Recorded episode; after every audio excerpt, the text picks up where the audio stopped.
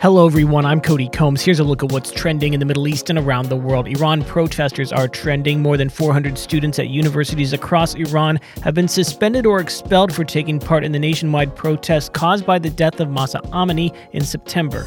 A total of 435 have been expelled or suspended since the start of the protests, the National Council of Student Unions said on Tuesday in a report from Farsi media outlets. It said significant number of students had been suspended or expelled in an illegal process. Students have played an active role in the protests and are at the center of Iran's increasingly hardline policies, which universities recently instructed to deny services to female students who break Tehran's compulsory hijab rules.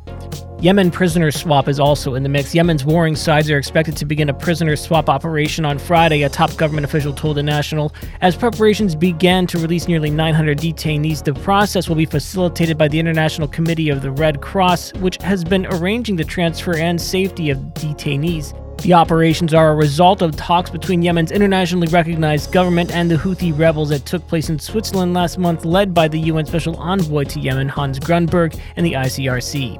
Egypt's Saqqara is also trending. The ancient underground tomb complex of Panehsy and four chapels have been discovered in Saqqara. Egypt's Ministry of Tourism and Antiquities has said Panehsy held the post of steward of the Temple of Amun during the first part of the reign of Ramses II around 1250 BC. The findings help shed light on the the development of the Saqqara necropolis during the Ramesside period of historical figures that were previously unknown.